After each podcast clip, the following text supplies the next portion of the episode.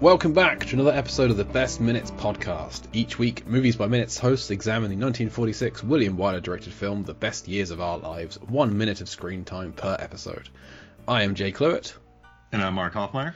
And we host Deep Blue Sea, the podcast. On this episode, we're discussing minute 159 of The Best Years of Our Lives. The minute starts with Fred inspecting a dirty windscreen and ends with Fred remembering his time at war whilst sweating it plays it plays like a horror movie.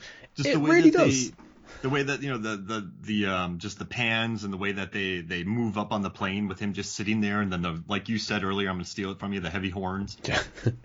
I, I love the editing of it and I started researching for this episode that they estimated that 76,875 aircraft were destroyed or damaged. 40,000 were total losses.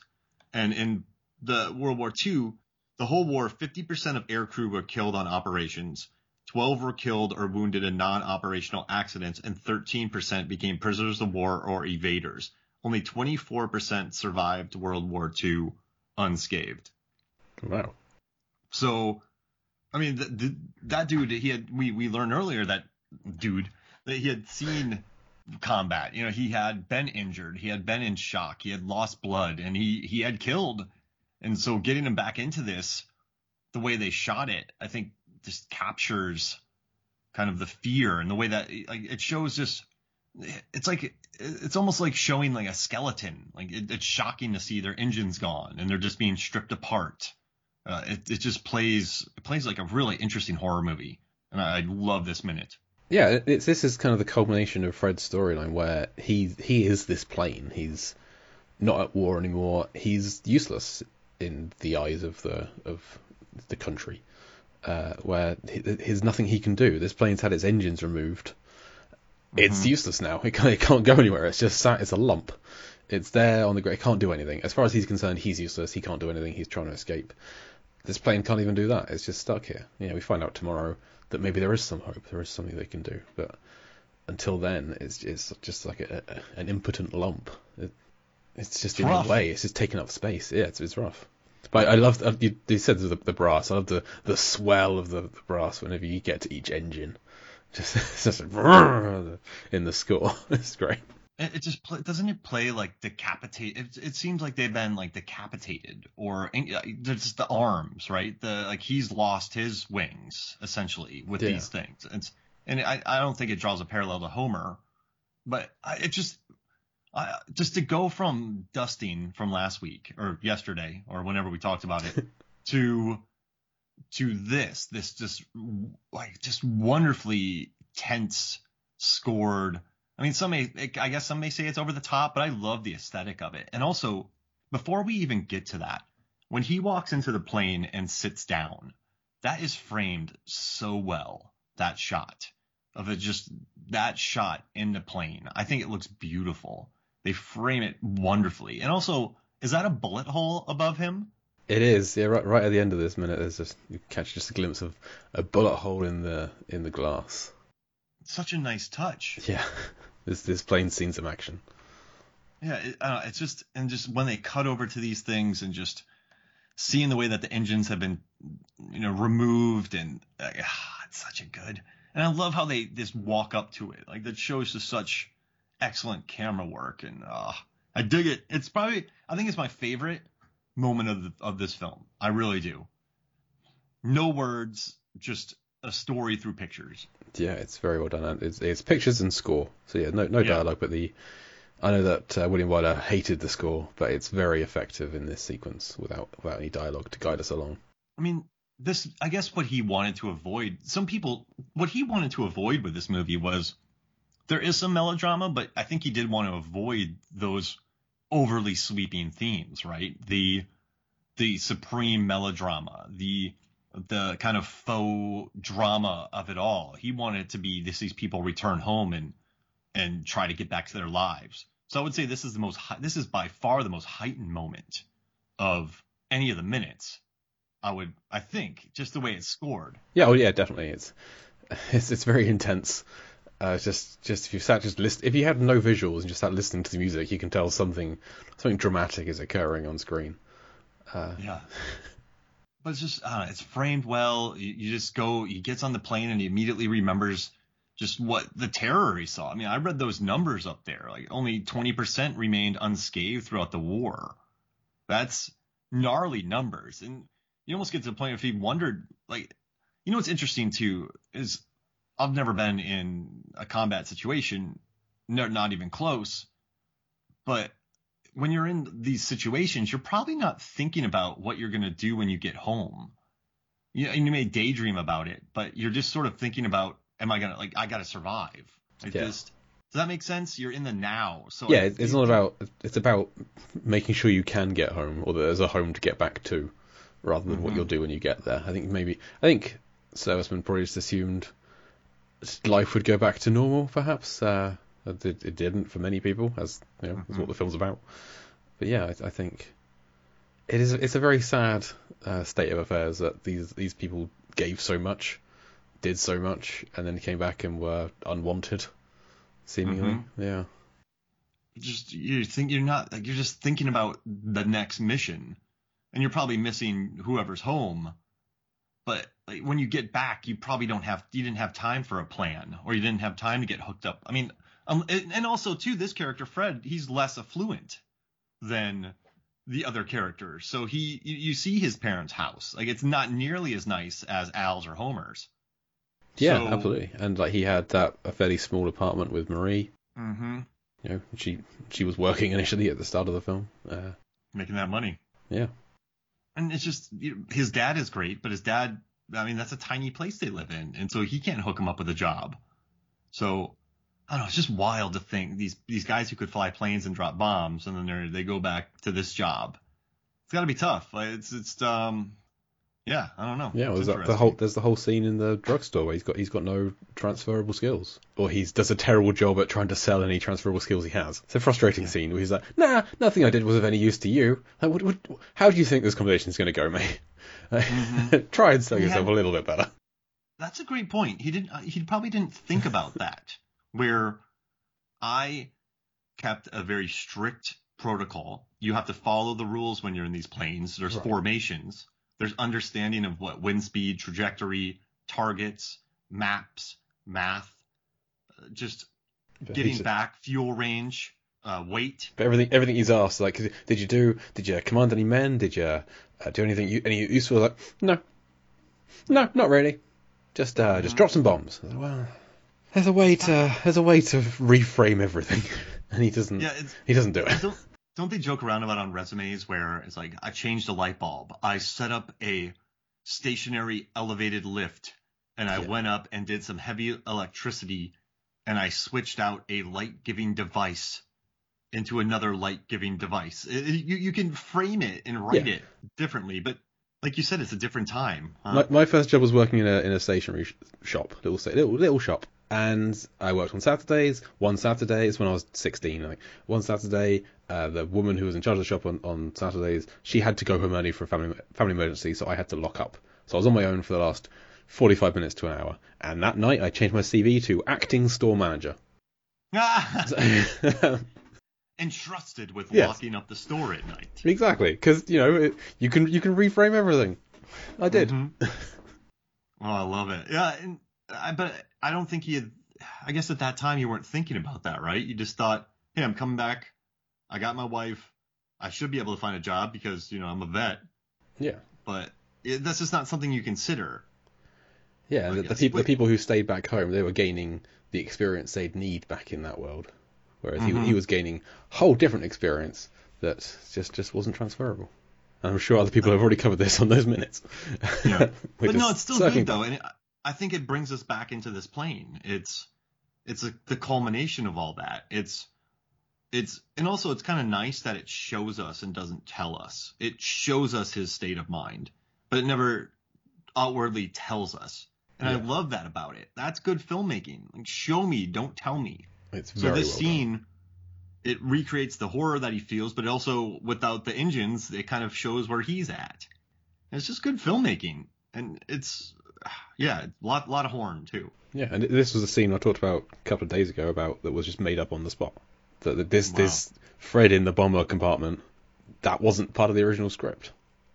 They just they they winged it on the day, They winged it. Uh, pretty much. But by the sounds of things, yeah. I just love the term "winged it." Sorry, but didn't Orson Welles say happy accidents happen? Yeah, I think I think Well, he did. That's, So all the best best that as a films have things that weren't scripted. I think. Yeah, just you know, I love you. I know. Uh, just uh, Raiders of the Lost Ark. It's well, our our favourites of Jaws and Jurassic Park, they were blighted by uh, machinery, the animals going wrong, and they had to work around those. So and hurricanes yeah, exactly. blowing away sets so you can't finish Sam Jackson's death. Crickets, crickets running over the whole Ah! set. Cricket compassionate. Yeah, you gotta you gotta be able to work around it, and the the happy accident that they created here. I mean, I think I think just looks looks beautiful. It's it's ah, man. I, I'm t- this is my favorite moment of of the film. Just the visual storytelling, I guess. I mean, you know, a lot of people talk to Homer with taking off um, his uh, hooks with his fiance. I mean, there, there's so many good moments. Actually, you can't say that, but uh, I keep This- this is it, one of the good ones. it. Yeah, but I keep saying it. But I just love the horror of it. It's it's shot so well. I did notice a little bit of a jaw score in there too, which I'm not saying Williams ripped that off, but there's kind of elements to it when they're panning up to him on the plane. yeah, There's there's some pretty deep sounds that that go that way, and I mean just maybe they found the plane with the bullet hole to add in there, or whether they built it there. I don't. I just love. maybe they shot the plane. shoot a plane. we But need no, this look good. look more realistic. Shoot it. Yeah, it, doesn't it look great? Just the, the bullet hole. It's so ominous and it adds that level of danger and it's all visual storytelling. It's obviously you look at a movie, it's visual. But how many so many movies tell us, right? They don't show us. So this scene just respects. I mean, actually, I don't know if it respects us because of the score, because I mean the score tells us how to feel.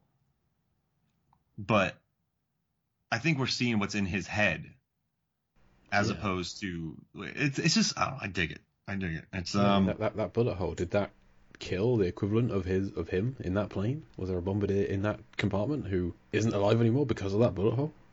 oh wow Maybe. yeah. I got it paused right now on the shot where it's just where they're they're starting to move towards him and he's just sitting in the plane looking out without the engines. Yeah.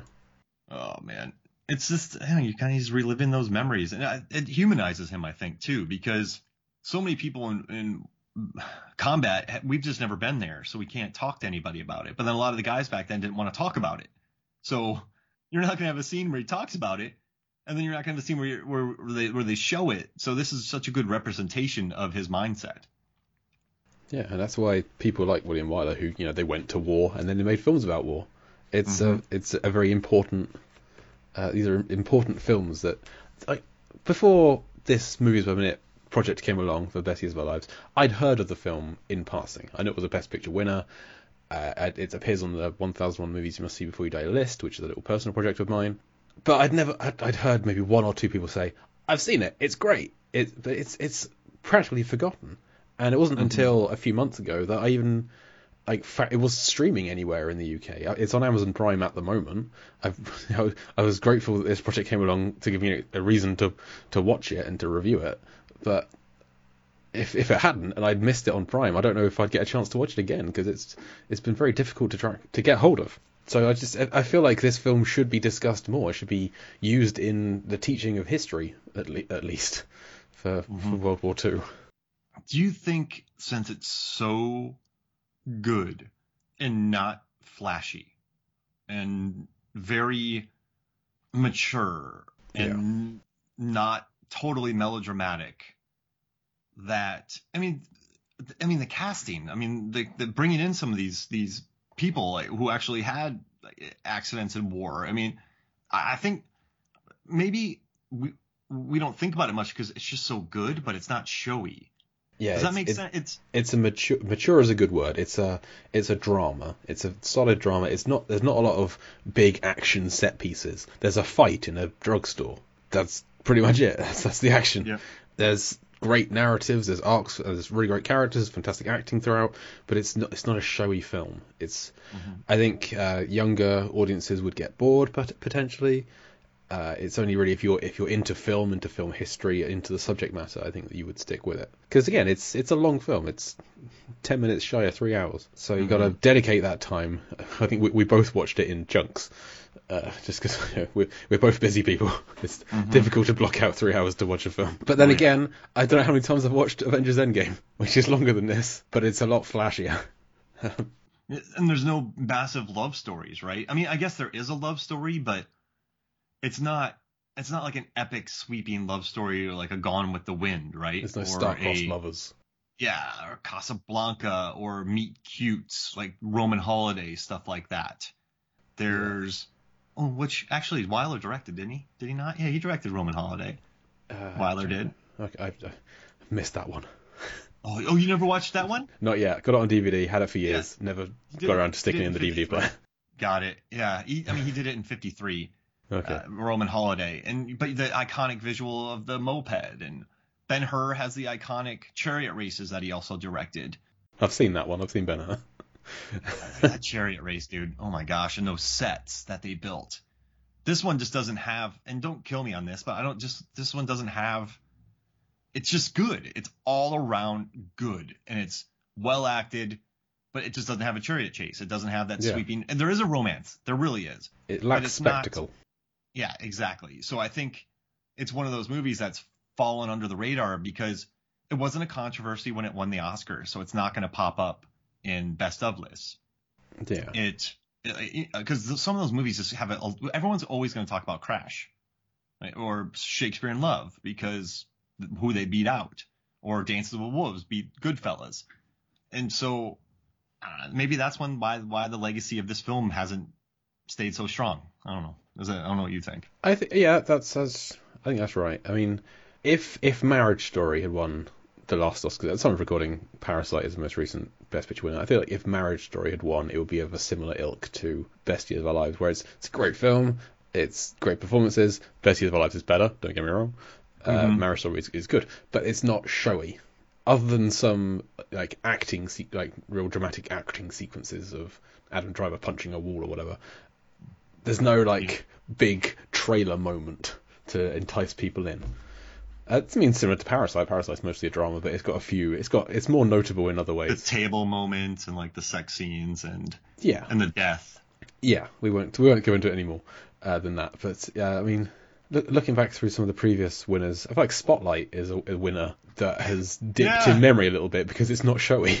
Mm-hmm. um, I, I look back at Spotlight and I remember people looking through files and knocking on doors, but I don't remember anything more than that. I, I know some people who love Spotlight. I need to watch it again, clearly. But the best picture winner isn't always the showiest film, mm-hmm. which is a problem for me. I, I feel like I, I, know you don't agree, but uh, Mission Impossible Fallout was perhaps the greatest film of the year that came out, and it got very little in terms of Oscar love.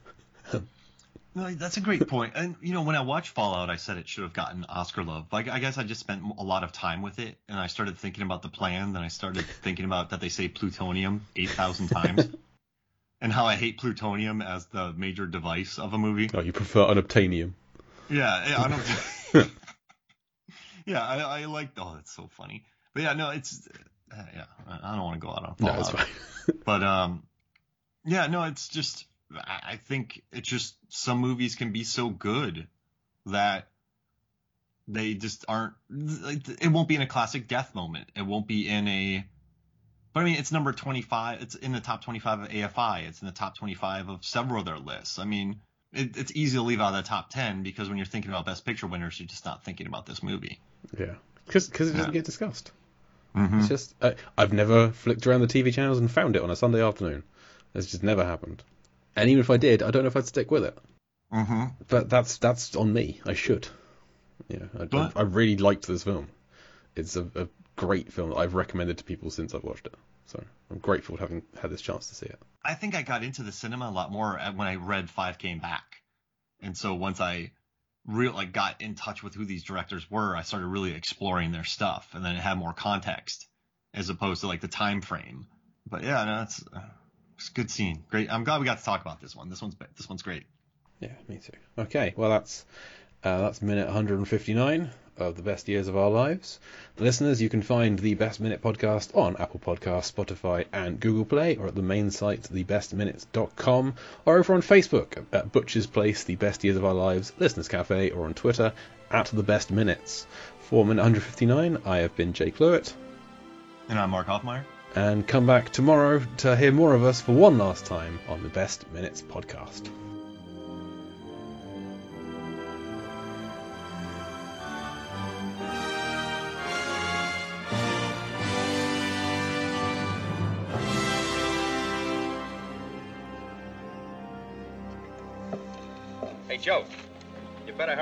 There because she's taking off soon. Right, thanks. Come on, Taylor.